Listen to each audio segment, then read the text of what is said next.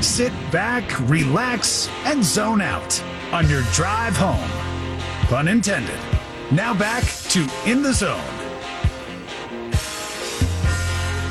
Work it, make it, do it, makes us all better, faster, stronger. Welcome back to the show In the Zone here on FM 96.9 The Game. We roll right along with our In the Zone player of the night. Let's turn to the Fall Classic where Marcus Semien was stroking last night. One two pitch. Semien pulls one down the line. Hooking fair into the corner.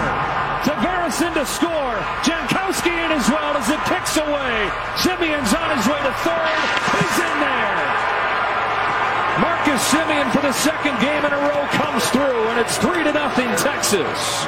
And now Semien crushes a ball back to left field. Gurriel to the wall. Goodbye.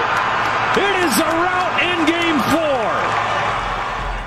four. Two for five at the plate with five batted in. Marcus Semien, our in the zone player of the night, presented by Hourglass Brewing. Stop by, say hi, and grab yourself a delicious local brew. Hourglass Brewing with two locations, one in Longwood and the other on Curry Ford. They call that their district location. Hourglassbrewing.com if you want to keep up with all the latest that's on their menu. Constantly changing, constantly innovating. We love the work they do at Hourglass Brewing because, uh, well, we consume it regularly. And be listening because we've got an in the zone special Hourglass announcement coming soon and a watch party this month for Magic basketball. That's Hourglass Brewing. The initial college football playoff ranking was released last night. The top four goes as follows Ohio State at one, Georgia at two, Michigan three, Florida State is four. It was a surprise to me to see Ohio State at one, but this is the committee telling us that it's the schedule that you've played, not what you've done in the past, that's important. And I think that's the way it should be. So while I was surprised by it, it was a pleasant surprise. Georgia's the number one team in the eyes of the AP voters because they're Georgia. They've won back to back championships. They're um, they are the champion, and they haven't lost yet this year. So in the eyes of voters that are watching this and and kind of taking it in year over year, Georgia's a deserving number one. But the committee, to their credit, has eliminated to some degree what happened last year when they go into their voting process. So it's really about what you've done this year. And I think that that's cool. That's the way that it should be done. That's the way that voting should be, not Georgia won last year, so automatically we have them at number one, which is the way that all of our brains work. What I can't understand is the next two. If our line of thinking is Ohio State, because they've beaten two top 25 teams, they're still undefeated, their resume is more impressive than Georgia's, ergo, Ohio State over Georgia, which I completely understand. I think Georgia's probably the number one team in the country, but I like the mentality of the college football playoff committee. How can you have that line of thinking and then vote Michigan ahead of Florida State? It makes no sense. Michigan's biggest win is against who? Indiana? Florida State has Duke, LSU, and Clemson that they have wins over, so that's a joke. Uh, it should matter that they beat LSU, and because it happened in week one, the committee is telling you we have simply forgotten about it. If it were flip flopped, if FSU played LSU, exact same game, exact same result, but it happened last week, Tyler, I will pose this very obvious question to you. Would Florida State be number three or number four right now if they played that exact same game, but it just happened on Saturday?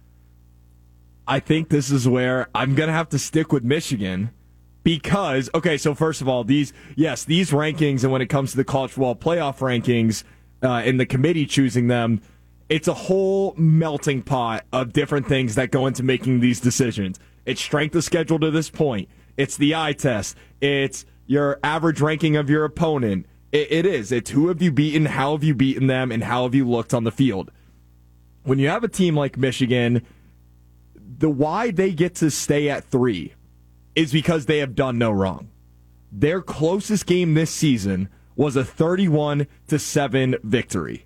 That's it. That's their closest game. Every other game, they've done exactly what they were supposed to. Now, to, to your credit, yes, they haven't played hardly anybody the entire hardly anybody. They, They- haven't played anybody. Right. They haven't They- played one school that we look at and go, they're pretty tough this year. where FSU, you can make the argument of they are where they should be, is they are a quarter, a couple possessions away from not being an 8 0 team and being an 8 1 team versus a Boston College team that today s- sits at 5 and 3 on the year. So that's a three loss team. So I think that's where FSU uh, that the eye test comes into play a bit more for Michigan. With they've they've looked dominant the entire year, and FSU, although they have the record and have a couple of opponents, they haven't looked as dominant as Michigan, but they have played against better competition. So again, that's where I don't think there's a right answer to this, and that's the beauty of it. It's open minded.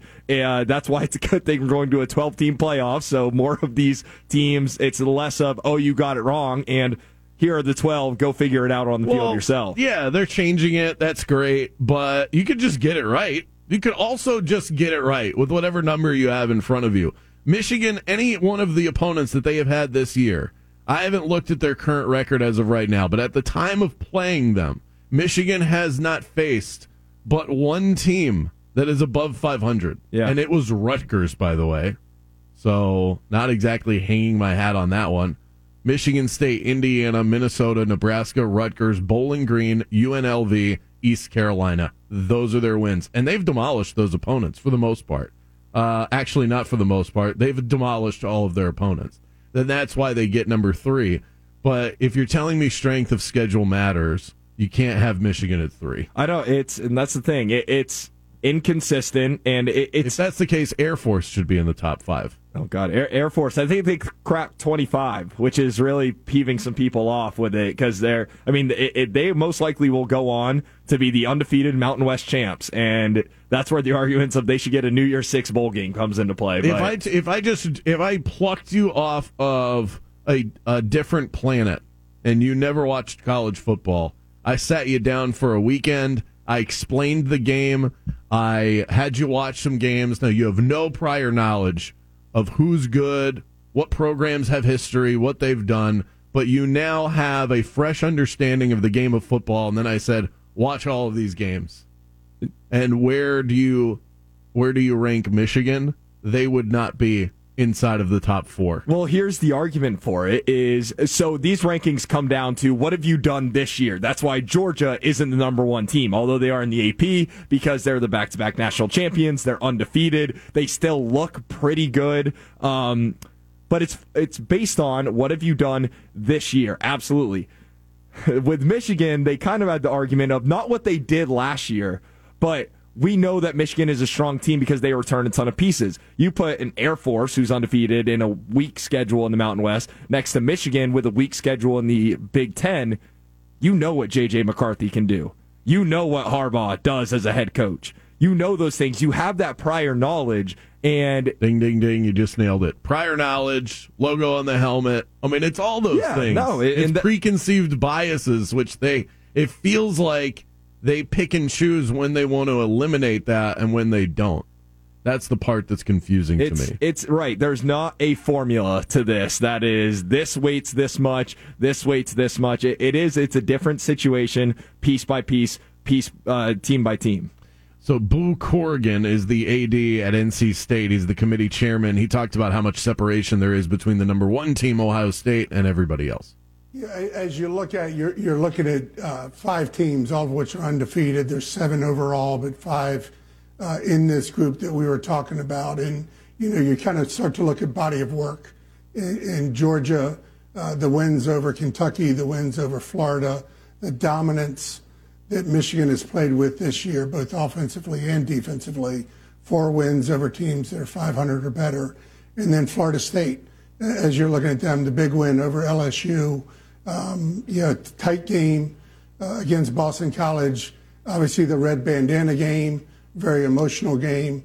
But as a group, the 13 of us came to the conclusion that this was the this was the right order for the four uh, top four slots. Okay. Well, that was their explanation. I don't think that they're right. And it matters. It does matter. Of course, it's all going to shake out in the wash or some of it will. Yeah. You know, it, it- you still have to win the games that are in front of you, so it does make this conversation. You always have to get the Kirk Herbstreit disclaimer at the end of the college football playoff uh, selection show, where it's like, oh, all this stuff will be figured out. It, that is true, but it also matters. Look back to last year. The top four teams of the first college football playoff ranking was Tennessee one. You know, they lost their way out of that discussion. Ohio State was two, Georgia was three, and Clemson was four. So Clemson and Tennessee lost their way out of discussion. Ohio State made it as the number four school. And you could make a very good argument that part of the reason they made it at number four was because they started at number two. So that's that's where it matters. Yeah. And they're basically saying, Florida State, you trip up once and we'll never, ever talk about you again. That's Well- how this feels. They're setting them up to get screwed. Yeah, well, I mean, and also it, it depends on the, the how the rest shakes out because that is how it goes. Look at these top four teams: Michigan and Ohio State. They ha- they play in the same conference. They're both in the Big Ten. They have an upcoming game with each other in just a couple of weeks. They have played zero of the same Big Ten schools leading up to this point in the schedule. Now, at the end of the year, they'll have Rutgers, Wisconsin, Penn State, Purdue, and Maryland all become mutual opponents. So at that point, that's the that's the hard thing about this list too. When you talk about Michigan, Ohio State, where do they belong in particular? Is you can't even obviously Ohio State has the the ranked wins at Notre Dame and at home versus Penn State that Michigan just doesn't. You can't even look at these teams and say, okay, well, how bad did Michigan beat this team? How bad did Ohio State beat this team? Michigan looks like a better football team than Ohio State, and as they should. They've they've had an easier schedule up to this point. But when it comes down to it, it's going to be in that a couple of weeks, day after Thanksgiving, and you have Michigan hosting Ohio State. The winner of that game is is going to be have the higher seed. Yeah. like that. That's just how it's going to go, and it's because Well, then they also have the Big Ten championship, and then that'll be the ultimate determination. That'll be the final because Michigan and Ohio State can't play each other. So then that'll be the extra. You just win this and you're good. You are locked in. You have the, the higher seed between the two of them if you both make it. So are we saying I think Michigan's going to win that football game because I think Michigan is not a better team nationally than Ohio State. They know how to beat Ohio State. And let's put all the cheating scandal, all that to the side. We can't really factor that into this year because it's not going to matter this year. No. Period. If the NCAA says right now, Michigan, these are your fines, these are you cheated, we caught you, here you go. Michigan has 90 days to make a decision on it, to act on it. That puts us at the end of the season. So it's not going to affect this year. Whatever way, Michigan is the better head to head team versus Ohio State, but Ohio State's a better team in the country. So how does that factor into your college football rankings? Yeah, and the committee, uh, it's a good point, and the committee has already said out loud that they don't care about the sign stealing scandal, nor should they really. Are they setting up FSU to get hosed at the end of the year? 407 916 8255, 407 916 8255, or text 50857. More in the zone next.